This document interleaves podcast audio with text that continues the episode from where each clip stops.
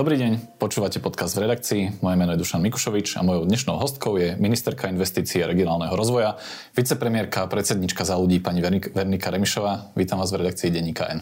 Ďakujem veľmi pekne za pozvanie. Pani vicepremiérka, tešíte sa na kampaň pred parlamentnými voľbami? Neteším sa na kampaň, pretože hlavne tieto posledné týždne nám ukazujú, aká bude táto kampaň. A vidíme, že Robert Fico, keď sa mu niečo nepáči, tak e, dokáže vyurážať e, všetkých, vrátane moderátorky, vedenia RTVS a z toho aj vidíme, o čom bude tá kampaň. Tá kampaň bude o dvoch veciach. Prvá bude o nenávisti, rozdeľovaní konfliktov, ktoré už Robert Fico začal, je v tom majster. A druhá časť kampane bude o populizme. To zase vidíme v parlamente, kde sa spustila smršť populistických nápadov, každý sa preteká, kto dá viac. Takže toto budú dve veci a bude sa tomu veľmi ťažko čeliť. V tej druhej veci bude majster zase Igor Matovič? A tam sú viacerí kandidáti na to. Je jeden z nich, ale ďalší sú aj Peter Pellegrini, aj Robert Fico, aj myslím, že aj sme rodina pridáva svoje polienko do ohňa. Máte čas chodiť po privládnej a stranickej funkcii medzi voličov? Mám, chodíme, hlavne do regiónov teda, však máme na starosti regióny, teraz spúšťali sme aj taký pekný projekt regionálnych centier, to znamená, že poradenstva pre Eh, pre, eh, v oblasti eurofondov práve pre žiadateľov v regiónoch, pretože na to počas predchádzajúceho obdobia sa stiažovali ľudia, že hlavne teda z malých obcí, že nedostávali pomoc tak e, my teraz túto pomoc e, prinášame do regiónu. Podarilo sa nám vytvoriť koncept e, One Stop Shop, to znamená, že pod jednou strechou sme združili viaceré ministerstva, či už odborníkov z ministerstva práce, životného prostredia, dokonca z plánu obnovia z úradu pre verejné obstarávanie, čiže keď niekto príde, hneď dostane aj poradenstvo v oblasti verejného obstarávania, keďže tam boli najväčšie chyby. No, a, popri tom pre, chodím že sa, aj medzi ľudí. že sa rozprávate asi aj o politike, keď už, keď už s tými ľuďmi hovoríte, že nie len o eurofondoch. Aká je nálada medzi ľuďmi? Záleží, záleží na tom, v ktorom regióne ste, ale vo všeobecnosti, ale tak to je mm, stretnutia, na ktorých, keď sa s ľuďmi rozprávam, tak hovoria o, tej, o prehlbujúcom sa rozdelení na Slovensku. To znamená, že o takom vykopávaní zákopov medzi jednotlivými skupinami. A druhá vec, ale s ktorou sa stretávam, je, že každý hovorí o obavách a návratu mafiánskeho štátu. To znamená, že sa mafia vráti do vedenia štátu, tak ako to bolo, tak ako to bolo vlastne pred aj po vražde Jana a Martiny.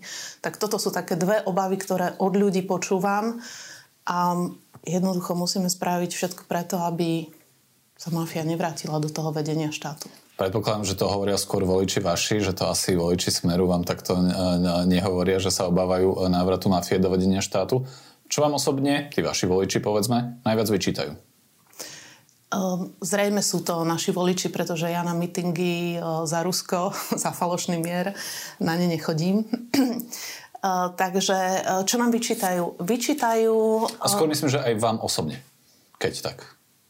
Lebo nechcem sa dostať k tomu, že vyčítajú to, že sa Sulik hádal s, Ma- s Matovičom, to už, to už nechajme, to tak bolo, ale že či vyčítajú niečo vám osobne. A to ste zrovna, to ste zrovna trafili. Hmm. Uh, väčšinou je to o tých hádkach. Väčšinou je to o tých hádkach, ktoré prekričali všetko pozitívne, uh, všetko pozitívne, čo sa urobilo. A je to tak, a to je aj poučenie do budúcnosti, že tá koalícia bola zvnútra rozožieraná neustálými takými vnútornými konfliktami a napätiami. My sme sa na nich nezúčastňovali. Keď sme niečo mali, tak sme to vždy povedali na koaličnej rade. Množstvo vecí sa nám podarilo presadiť, množstvo vecí zastaviť. Ale v tom krízovom období proste ja to nemôžeme ľudí otravovať tým, že v krízovom období počas krízy budeme na tlačovkách vykladať, kto koho nemá rád.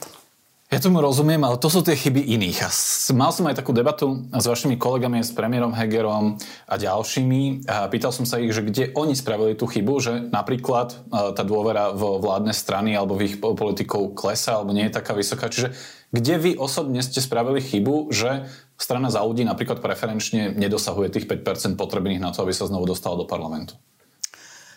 Tak však vy to veľmi dobre viete. Po odchode Andreja Kisku, keď odišiel Andrej Kiska vlastne hneď po voľbách, to bola prvá taká, mm, povedala by som, veľký odchod v strane, bo tá strana bola e, formovaná okolo zakladateľa. Potom čas poslancov zradila tie hodnoty, ktoré sme mali v strane za ľudí a napriek tomu, aj keď vy vo vašom denníku ste písali, ako sme zanikli, sme sa rozpadli alebo neviem čo, tak e, celkovo strana je tu. Máme viac členov, ako majú mnohé koaličné strany dokopy máme silné regionálne štruktúry, máme svoje hodnoty, za ktorými si stojíme a to považujem za dôležité povedať, pretože stále sme jediná parlamentná strana, ktorá napríklad sa postavila proti voľbe Žilinku a nevolili sme Žilinku za generálneho prokurátora. Ja vám určite je relevantné, aby ste to povedali, ale ja som sa pýtal na vašu osobnú chybu a znovu zazneli chyby iných. Chyba Kisková, chyba tých, ktorí odišli. Som nehovorila, pozor, to som nehovorila ako chyby. Hovorila som to ako jednoducho ako fakty. Dobre, ale tá odpoveď na moju otázku sa nedostavila. Či, či vy si uvedomíte a premýšľate nad tým, že vy osobne ste za tieto 3 roky spravili jednu chybu, ktorú kebyže napravíte, tak to je možno o pol percenta lepšie, ale možno nie lepšie, ale že, že viete, že to bola vaša chyba a, a, a vy si ju vyhodnocujete ako chybu. Určite je takých vecí viac. Takto, takto vám to neviem eh, hneď povedať, ale mm, však tie, to je, my tie diskusie mávame aj v rámci našej strany, aj s kolegami. A e, rozhodne to není tak, že by sme sa utešovali, že wow, ako sme všetko spravili super, pretože každý, kto niečo robí, robí chyby. A teraz, e, či už sú to chyby v politike, alebo sú to chyby, ja neviem, akékoľvek, ale skrátka, každý, kto niečo robí, robí chyby. Čiže teraz... Dobre. Nie je chybou predlžovať vládnutie vlády s nedôverou až do septembra keď tá vláda jednoducho že sa neopiera o väčšinu v parlamente a ešte sa deje to, že jej pomaly odchádzajú ministri? To sa pýtate mňa? Mm-hmm. Tak ja k tomu môžem povedať len to, že rešpektujem ústavnú väčšinu 90 poslancov. Ktorá schválila ten termín 30. septembra. Ktorá schválila termín 30. septembra. A napriek tomu môžete povedať, že či si nemyslíte, že to mohlo byť inak. Lebo takto ja viem va, vaše postoje. Vy ste boli v podstate takmer poslednou političkou vládnej koalície, ktorá aj do poslednej chvíle hovorila, že predčasné, chyb, predčasné voľby sú vlastne chybou a že neprinesú nič dobré. Na druhú stranu, v situácii, kedy ste sa dostali, jednoducho keď ste stratili väčšinu a, a kedy tá vláda už nemôže odvodzovať svoju legitimitu od parlamentu, ale fakticky len od prezidentky, ktorá ju vlastne že drží pri moci, tak uh, jednoducho, že či nevnímate to, že Pomáhate nejakým spôsobom šponovať také tie že ústavné zvyklosti a pravidlá alebo, alebo tú situáciu a že na to v skutočnosti ešte viac doplatíte, pretože tí ľudia alebo voliči vám zrátajú aj to, že ste neboli vlastne že schopní odísť skôr a včas v okamihu, ako tej vlády bola vyslovená nedôvera. No toto je taká veľmi divná kritika. Ja vám poviem, čo by som robila, keby Berte som... na otázku. Áno, keby som bola opozičným politikom, napríklad na mieste Roberta Fica alebo Petra Pellegrino alebo toho Ríša Sulika. No, tak e, Robert Fico, keď dá hlasy na, e, na pád vlády, tak je absolútne normálne, že ako opozičný politik si dohodne predčasné voľby termín, ktorý sa mu páči a ktorý chce. Však to je to, čo je za, za pád vlády, že nechajú padnúť vládu a nemajú plán ani, ani B, ani C, ani nič. To, to sa týka aj Ríša Sulika, aj opozičných politikov. Je úlohou opozičných politikov, ktorí teda nechajú padnúť vládu, my si zároveň dohodli aj termín predčasných volieb. A viete, že tam je ten matematický rozkol, že na pad vlády stačí 76 hlasov a na, na predčasné voľby bolo treba 90. Čiže tam ako keby nejaká participácia a vlastne ochota tej vládnej väčšiny uznať, že už vlastne nemôže vládnuť z dôveru a nemôže vládnuť s presnou väčšinou by bola na mieste. No, keď hovoríme o matematike, tak na akýkoľvek termín predčasných volieb by stačili hlasy SAS. Sme rodina povedala, že ich dá. Čiže stačilo presvedčiť SAS, ktorá iniciovala pád vlády. Dám svoje hlasy strane SAS, keď sa schváli taký a taký preča- termín predčasných volieb, to je všetko, to je celé, to je normálna opozičná politika a ktorý politický uh, amatér urobí to, že uh, dá hlasy nápad vlády a potom nie je spokojný s termínom predčasných volieb a zvoláva schôdze a robí cirkus. No tak Robert Fico. Trápne, tak. Už som to spomenul, že vláda vlastne prišla už od druhého ministra, alebo teda vláda z nedôver už prišla od druhého ministra. Prezidentka zobrala poverenie ministrovi Langvarskému a rezort zdravotníctva má viesť e, premiér Eduard Heger, teda on má viesť úrad premiéra dve dôležité ministerstva, financia a zdravotníctvo. Koľko rezortov by ešte zvládol? Ja si myslím, že zdravotníctvo to je rezort samo sebe, ale teda a pán Lengvarský mohol ísť ešte skôr. Takže to je môj názor, ale ktorý som hovorila aj na koaličnej rade. Uh, kvôli? Uh, kvôli nezvládnutiu plánu obnovy, ale to, že nezvládal plán obnovy, to bolo jasné už pred pol rokom.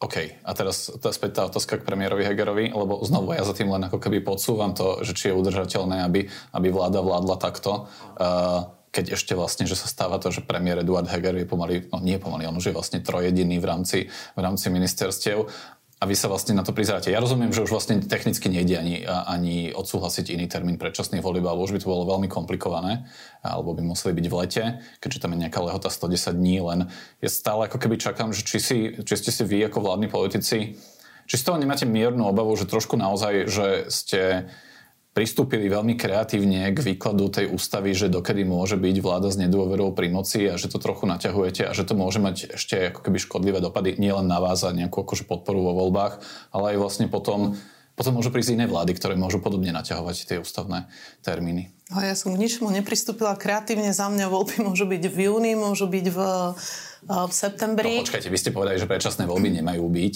Uh, čiže... To bolo, keď som hovorila ešte o tom, že Ríšo Sulik robí veľkú chybu že inicioval pád vlády s fašistami a so smerom. Že to treba vnímať v kontexte a stále si to myslím a jeho odchod vlády som hovorila, že Richard Sulik mal minimálne počkať, kým prejde zima a takýto chaos by sme tu nemali. Čiže toto je naše základné stanovisko a za ním si stojím. A teraz ešte k tým predčasným voľbám. No áno, nikto nechce, aby predčasné voľby boli v júli alebo v auguste, bolo by to nefér voči rodinám. Sú to jediné dva mesiace, kedy môžu rodičia odísť s deťmi niekde byť spolu Takže môžu byť v júni alebo môžu byť v septembri. To je no. zvláštne, aby sme ako keby dem- demokraciu prispôsobili, alebo teda m, mm, jeden z najdôležitejších aktov v rámci demokracie prispôsobovali letným prázdninám a dovolenkám, nie?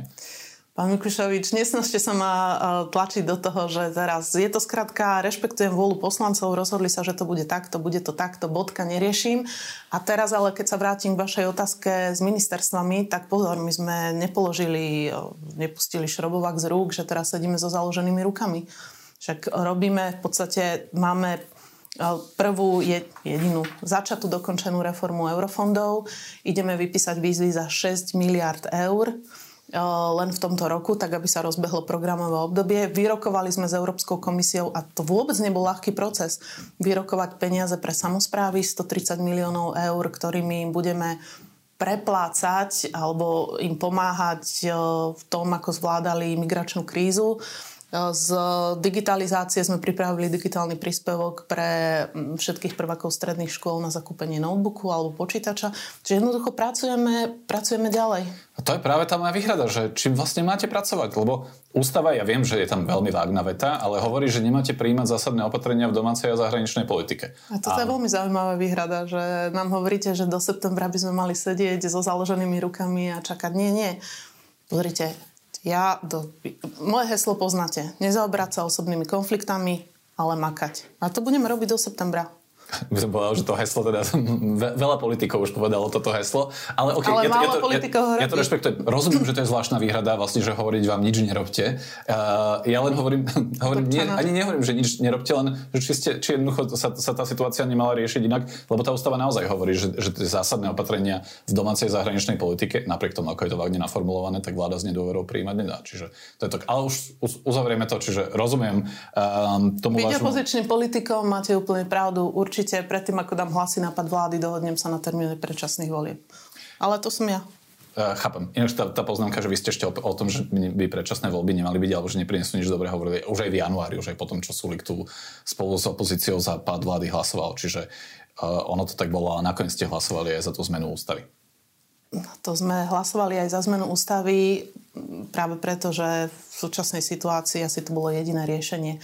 Ale áno, však spomíname si pád radičovej vlády, ktorý priniesol to, že sme tu mali potom 8 rokov alebo 4 roky jednofarebnú vládu Fica. Čiže to nevychádzalo, že som si to vymyslela, jednoducho to vychádzalo z historických faktov. To isté Zurinda.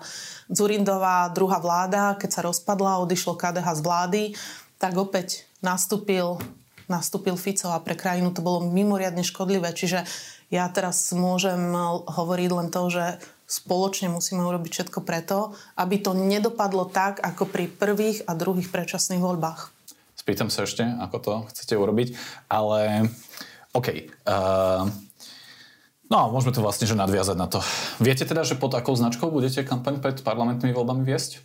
Určite to bude predsednička strany za ľudí, bude to za stranu za ľudí. A tá strana za ľudí bude, bude kampaňovať pod svojou značkou? Určite budeme kampaňovať pod svojou značkou a budeme presadzovať hodnoty a náš politický program, e, ktorý sme slúbili ľuďom. To znamená, že vylúčujete nejaké zlúčenie s nejakou stranou? Tak to dobre chápem potom? Spoluprácu nevylučujeme. Otázka, akú formu bude mať spolupráca, s kým to bude spolupráca, máme na to 4 mesiace. Do 1. júla to určite vyriešime. A chcete to riešiť až do 1. júla? Zoberieme si na to toľko času, koľko budeme považovať za potrebné vzhľadom na mm, posledný vývoj udalostí spojených s Modrou koalíciou. Mm-hmm, máte, dobre. Uh, veď to, sa, to, to ešte okomentujeme, ale keď sa vás v nedelu v RTV spýtali, že či sa spojíte alebo či budete spolupracovať s Eduardom Hegerom, tak ste odpovedali pomerne nepoviem, že vyhýbavo, ale opatrne, hej, aby to bolo uh, neutrálnejšie zafarbené. Povedali ste, že je potrebné, aby pán Heger spravil prvý krok, aby si našiel alebo vytvoril také politické zázemie, nastavil si hodnoty a potom sa môžeme rozprávať. Ako by ste sa pozreli na to, ak by tým zázemím bola strana, ktorú dnes vedie Miroslav Kolár? To najprv teda ten pán premiér musí ten prvý krok spraviť a to politické zázemie si vytvoriť, urobiť rozhodnutie, lebo áno, teraz keď sa spolu rozprávame, tak sa rozprávam s ním ako s e, podpredsedom e, hnutia Oľano a premiérom za, za hnutie Oľano. Čiže ak sa máme rozprávať nejako ináč o nejakej spolupráci, tak aj on musí mať vytvorené to politické zázemie. Uh-huh. Je Eduard Heger ten želený partner? Ja som vždy mala na Eduarda Hegera pozitívny názor. Je to konsenzuálny politik, ktorý neprehlboval e, také tie úplne zbytočné konflikty, čo si myslím, že v určitom zmysle je to, čo Slovensko, to rozdelené Slovensko teraz aj potrebuje. Čiže Igor Matovič alebo Eduard Heger, kebyže si máte vybrať? No, takto otázka nestojí. No, ja som ho tak postavil. Dobre, takže uh, zatiaľ táto otázka takto nestojí a o našom postupe, hovorím, do 1. júla bude úplne jasný. Dobre. Uh, vy ste ohlasili uh, pred niekoľkými dňami, že k vám vstupuje do strany a teda aj členom predsedníctva sa stáva pán Jan Magošin, vedúci vašej kancelárie, ktorý je aj ako keby, ktorý komentuje politiku uh, minimálne, že z pozície facebookového komentátora pomerne dlho. Uh, to sú asi mnohí dnes, facebookoví komentátori. Áno, áno, je to celkom modné. To nemôžeme brať ako nejakú nápovedu pre ďalšie, ďalšie smerovanie za ľudí? Poďte vy. Akú nápovedu? Čo z toho, čo z toho dedukujete? No, čítal som si viacero jeho statusov, mm-hmm. postrehov a komentátorov. On je to tak, že často kritizuje progresívne médiá, hovorí o nejakých progresívnych kanáloch a prúdoch, ktoré tu niečo chcú. Časť komentátorov, novinárov nazýva majiteľmi pravdy. Ohlase hovorí ako o ružovom smere. Píše o nejakých salónnych marxistoch, čo údajne chceli úradnícku vládu. To je retorika, pod ktorou by sa pokojne mohol podpísať Igor Matovič. Nakoniec jeho status alebo názory, pod ktoré by sa mohol podpísať Igor Matovič, nakoniec i občas jeho statusy zdieľa. Čiže keď mám teda takto medzi nami konšpirovať, tak mi to prišlo, že to by mohol byť aj nejaký akože krok smerom k Oľano. A myslím, že to sú také, zatiaľ také konšpirácie, ale vrátim, Sú, ale... to, vrátim to tam, kde sme začali. Tým, že ich prezentujem vám, tak je to také ako keby ne, hey, nevinné. Hey, hey. Uh, takto, že keď hovoríme o pánovi Magušinovi, ktorý je mimoriadne šikovný právnik uh, a pre nás je stále dôležité, keď sme sa na začiatku, keď sme hovorili, o čom budú voľby, a ja som povedala, že o, o nenávisti a rozoštvávaní a o tom, aby sa mafia nevrátila do vedenia štátu, tak zároveň budú aj o tom, aby sme nedovolili, aby právny štát zmasakroval Robert Fico. Lebo to, čo Robert Fico teraz ohlasuje vo svojich tlačovkách a žiaľ, pridáva sa k tomu aj smer, to znamená e, koniec úradu špeciálnej prokuratúry, pôjdeme špeciálnemu prokurátorovi po krku, e, špecializovaný trestný súd e, dole to znamená, že reforma prokuratúry bude e, dôležitou súčasťou aj nášho programu. To, čo sa nestihlo, respektíve na čo sa nenašla odvaha alebo nejaká vôľa počas tohto e, volebného obdobia aj od koaličných partnerov, ktorými sme boli v koalícii, tak to bude súčasť nášho ďalšieho programu a považujem to za veľmi dôležité, aby sme dokončili, čo sme teraz začali. Čiže to bude úloha pána Magošina v strane za ľudí. A tomu sa okrem iného bude venovať, áno. Vy sa poznáte nejak dlho? Poznáme sa, myslím, že dosť dlho na to, aby som povedala, že pán Magušin je človek, ktorý má charakter a ktorý má morálny kompas na správnom mieste. To nebudem spochybňovať. Jeden jeho status spomeniem, keď Igor Matovič mal takéto januárové obdobie, kde písal o transrodových ľuďoch. Mm-hmm. To tak veľmi jemne som povedal, čo niektorí by to možno povedali, že tam tiež trošku mohlo, bol taký nábeh k rozoštvávaniu spoločnosti, veď niektorí sa voči tomu ohradili. Vrátane premiéra, ktorý tak nepriamo to komentoval v jednom zo svojich statusov.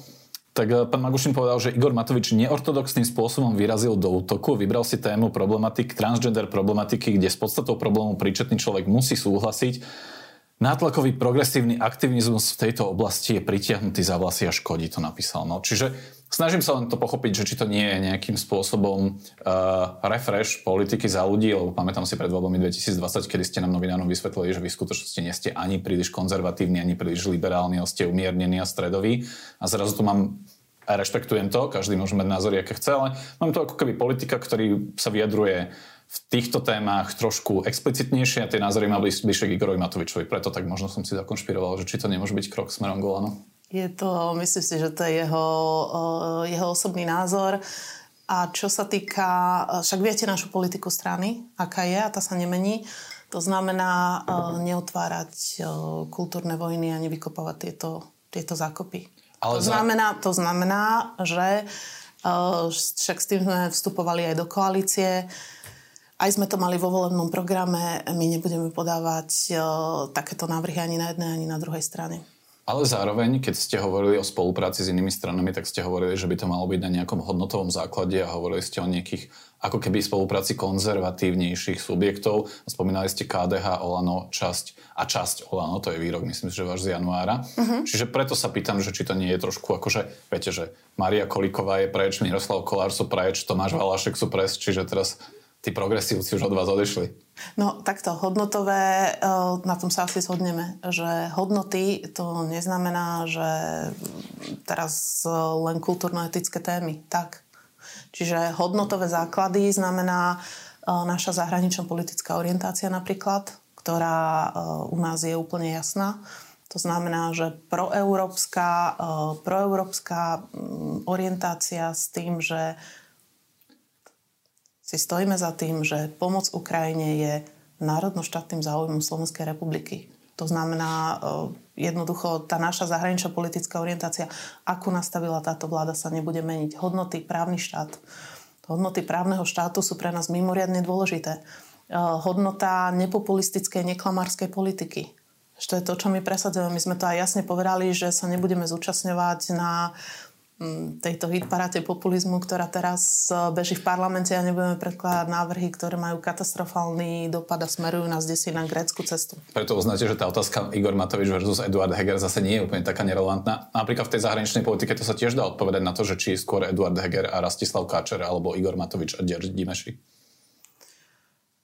Myslím, že na pána Dimešiho nemusíme sa tu o ňom teraz rozprávať. Náš postoj k tomu vždy bol jasný ešte k tej spolupráci s KDH, eh, o ktorej ste hovorili v januári. Tamto KDH vyzerá, že asi pôjde samostatne. Je tam ešte reálne, že, že s nimi by ste mohli rokovať?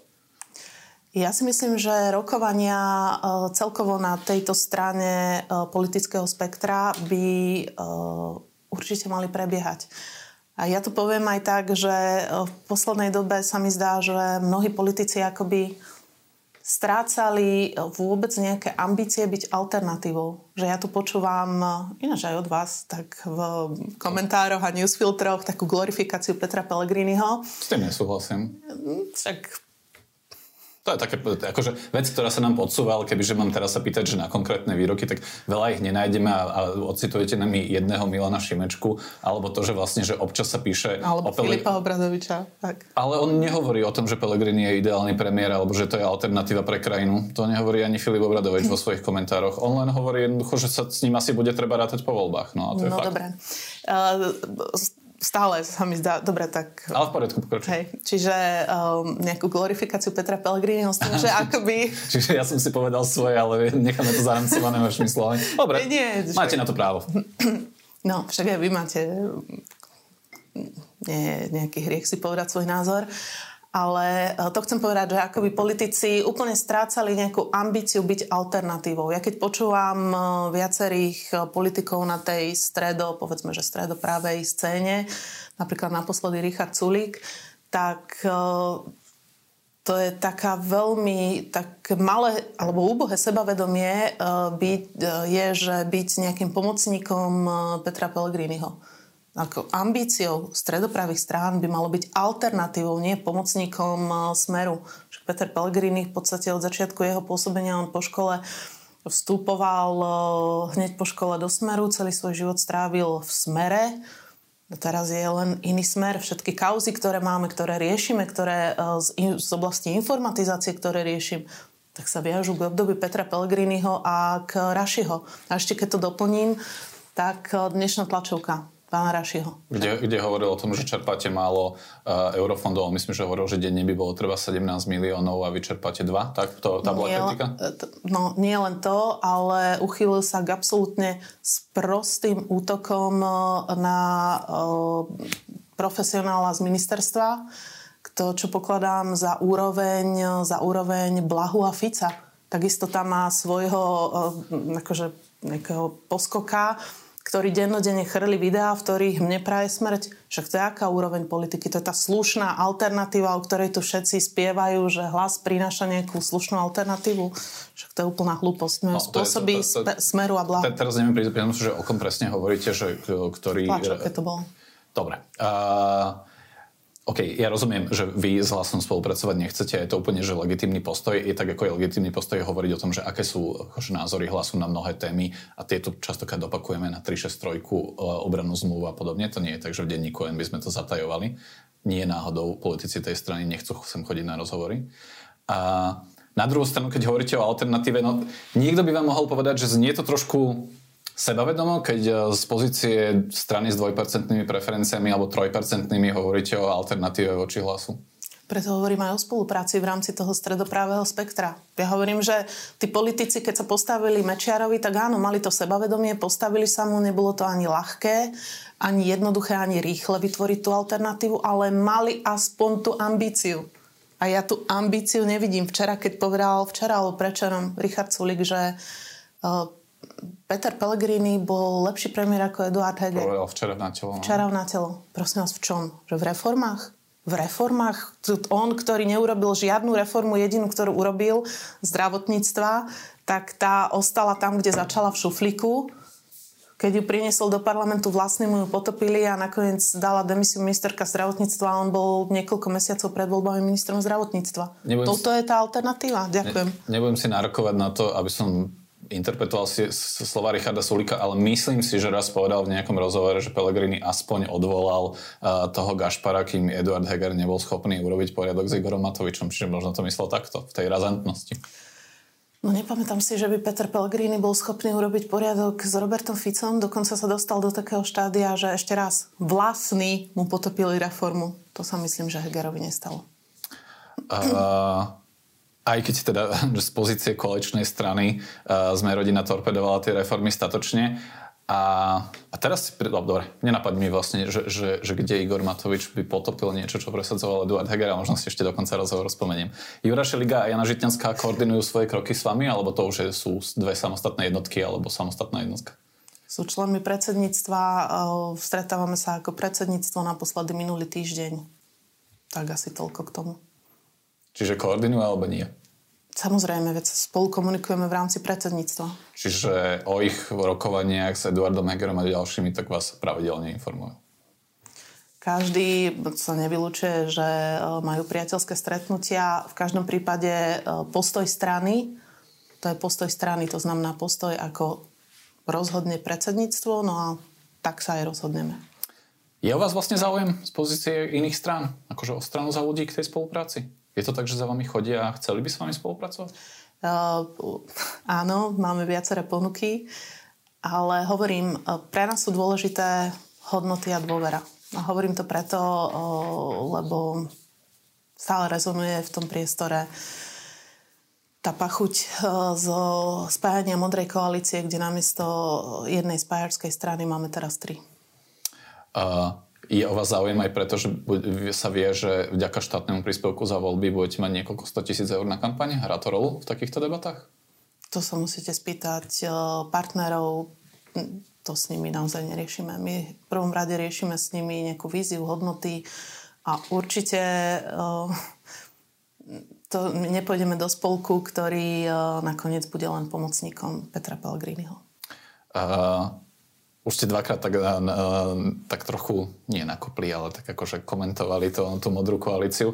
Vy ste vnímali Mikuláša Zurindu ako prínos alebo ako bremeno, ak by sa mal do niečoho zapojiť? My sme neboli v tomto projekte zapojení, čiže mám ten komfort, že nemusím ho vôbec komentovať. Ja len komentujem spôsob, ako to skončilo a komentujem to, že z toho by sa mali všetci, všetci poučiť. Pýtal som sa, že či v niektorých tých krokoch, ktoré ste robili vo vzťahu k nejakému kreatívnejšiemu výkladu ústavy alebo to naťahovania toho vládnutia, nie je riziko, že, že sa tým môžu inšpirovať budúce vlády. Otočím tú otázku teraz trochu inak. Že či ste sa aj vy občas neinšpirovali tými minulými vládami pri niektorých krokoch alebo pri niektorých prehreškoch alebo takých nerestiach slovenskej politiky. A teraz uh, konkrétne naviažem. Transparency International vás kritizovalo za časopis e, Lepšie Slovensko, e, ktorý má informovať o eurofondoch. Je v rámci tej povinnej publicity, asi si to nemusíme hovoriť, že jednoducho je to tak, že s eurofondami vždy je nejaká povinná publicita. Otázka je, že ako sa to využije. No Transparency kritizuje, že, že, že ten časopis konkrétne je využívaný aj na vašu seba prezentáciu, dokonca ho prirovnali k tomu známemu Richterovmu letáku z roku 2000, z decembra 2019, ktorý bol vydaný krátko pred voľbami. Uh, vy s tým nesúhlasíte, hej? Ja to odmietam, pretože časopis o eurofondoch tu vychádza 10 rokov. 10 rokov tu vychádza časopis o eurofondoch, predchádzajúca vláda, keď si ho pozrete, tak tam nájdete obrovské propagačné rozhovory, profilové fotky. O tom nepochybujem. Že, že to Šutaještok, Blánár, Bráši a tak ďalej. Ale a ja sa, som, že to tak nemá byť. Moment, ja som nezaregistrovala ani vaše výhrady, ani výhrady Transparency vtedy, keď sa to dialo. Uh, Čiže teraz čo, idete mi hovoriť, že vtedy ste nemali výhrady, a teraz zrazu máte? Nie, tak je to tak, že novinári sa nedozvedia úplne o všetkom a nevšimnú si úplne všetko. Dobre viete, že sme x krát kritizovali rôznu takúto prezentáciu za štátne, napríklad v prípade toho Richterovho letáku, alebo napríklad v prípade vládnych, no, e, teda pardon, rôznych obecných a radničných novín. To sa to preberalo, to, to, to, to sa naozaj že preberalo vždy. Ja som teda viac... Preberali ste aj pred voľbami, že župné noviny a tak ďalej. Ja som to tiež nezaregistrovala. Aj... Čiže ja som prístupná takto. Ja som prístupná konštruktívnej kritike, keď je konštruktívna a keď je férová. Ak kritizujete predchádzajúce vedenie za to, za čo kritizujete mňa, nech sa páči, kritizujte ma, som tomu otvorená. Čiže, a ešte doplním, áno, je to povinná publicita. E, momentálne z prieskumov, ktoré máme robiť e, ohľadom poznateľnosti eurofondov, tak e, nám vyšlo, neviem, či tretina, tretina respondentov proste v zásade nevie o eurofondoch nič tu by som chcela apelovať aj na vás, keď napríklad na novinárov vo všeobecnosti, keď napríklad píšete o nejakej rekonštruovanej ceste alebo niečom, nikdy tam není uvedený zdroj financovania. Čiže bolo by férové, keď je to z eurofondov, aby bolo uvedené, že je to financované z eurofondov. Potom samozrejme, že čitatelia o tom nič nevedia. A čo sa týka druhej veci, asi ste zaregistrovali prieskum, že už menej ako polovica, polovica respondentov vníma pozitívne Európsku úniu. A myslím si, že na to si treba dať hlavne v súčasnej dobe. V, keď žijeme obdobie rozdelenia, nenávisti, vidíte, čo tu Fico robí, pozor, aby sa tie hodnoty, ktoré ja som, teda som bola presvedčená, že vždy, že sme silno proeurópska krajina, aby sme sa raz nezobudili v prekvapení, že väčšina obyvateľov, že drvivá väčšina obyvateľov tu má nejaký antieurópsky sentiment? Uh, jasná otázka je, že či práve cez eurofondy uh, to tí ľudia a to u ľudí obrátime, ale poviem to takto ešte raz. Pri tej povinnej publicite my sme si všímali e, rôzne veci. Ja som viackrát písal o tom, ako za vlád Smeru sa nalievali peniaze cez povinnú publicitu napríklad do televízie teatry, ktorú v tom, v, to, v tom období vlastnil Ivan Kmotrik.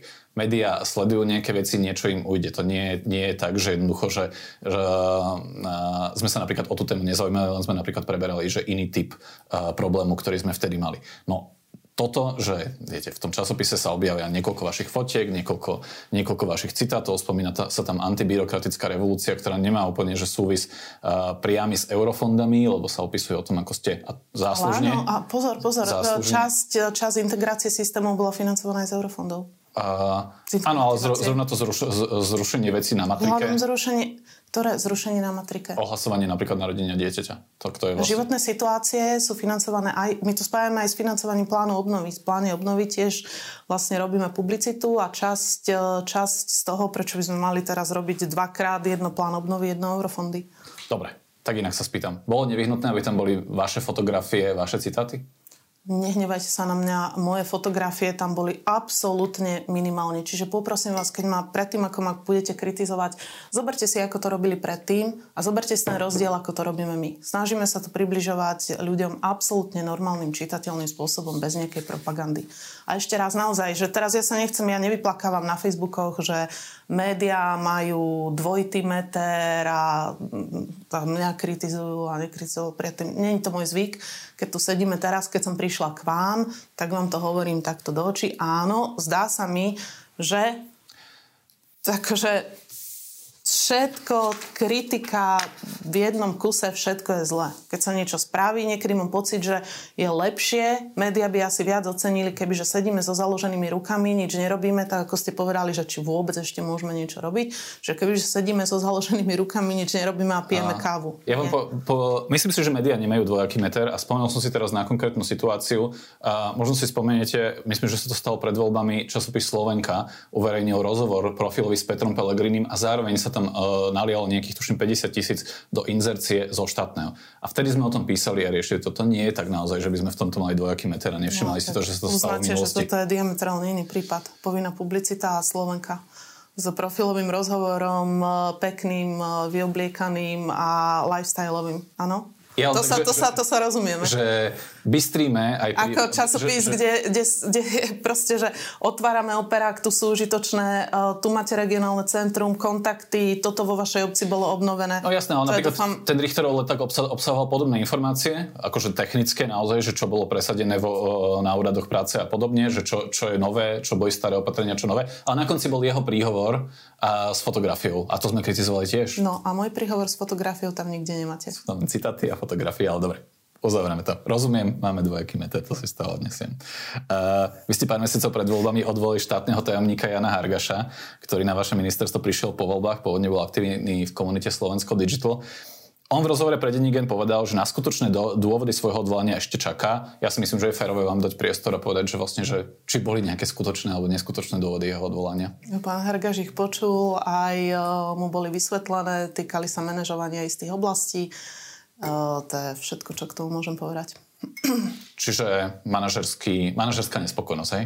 Manažerská nespokojnosť. Dobre. A opäť otázka na vás. Koľkokrát ste tu mali ministra a pýtali ste sa ho, prečo odvolal štátneho tajomníka? Ja mám vedomie, že ani raz. Pretože takéto, takéto odchody štátnych úrodníkov, štátny tajomník je pravá ruka ministra. Je to politická nominácia a také spôsoby, že odíde štátny úradník, spraví si mediálne kolečko a potom možno skončí v nejakej politickej strane. Dobre, ale tak poznáte moje dôvody. Tak, Áno, sú to manažerské dôvody. Veď tak to sa snad dialo pri slovenskom predsedníctve. Akože OK, tam bolo to spojené s kauzou LK, ale vtedy sme dávali tiež priestor štátnym úradníkom, ktorí kritizovali svojho nadriadeného.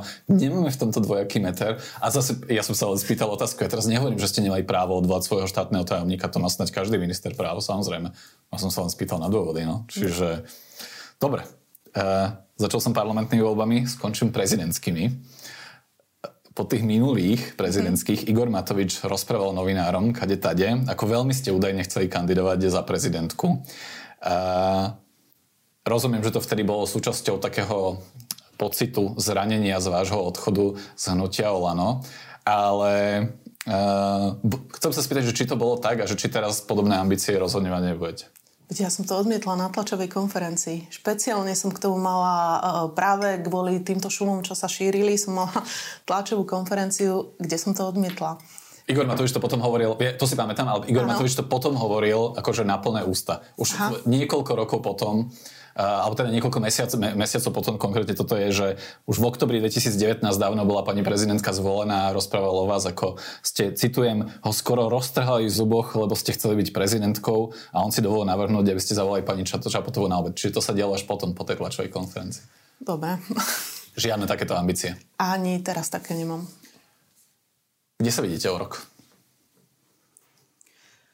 No, um, my keď sme sa vrátili s manželom zo zahraničia, kde sme mali dobre platenú prácu, tak sme sa vrátili s tým, že um, chceme, aby Slovensko bolo úspešné. Ja viem, že to vyzerá teraz ako floskula, ale úspešná, moderná, prosperujúca krajina bez korupcie. A tak ako aj tento um, politiku, to poslanie v politike, vlastne tak, s tými hodnotami, keď som do nej vstupovala v roku 2016, tak tie isté hodnoty uh, skrátka budem mať aj dnes, budem ich mať o rok a vždy budem presadzovať uh, to, čomu verím. To znamená, že nepopulistickú, poctivú politiku bez korupcie. A takou ambíciou je, aby čo najviac mladých ľudí sa do toho zapájalo, lebo ak chceme mať lepšie, úspešnejšie Slovensko, tak takí ľudia musia byť aj v politike. Ináč to jednoducho nespravíme. Vraví vicepremiérka Vernika Remišová. Ďakujem, že ste boli v redakcii. Ďakujem za pozvanie a za rozhovor. Moje meno je Dušan Mikušovič. Teším sa do počutia na budúce.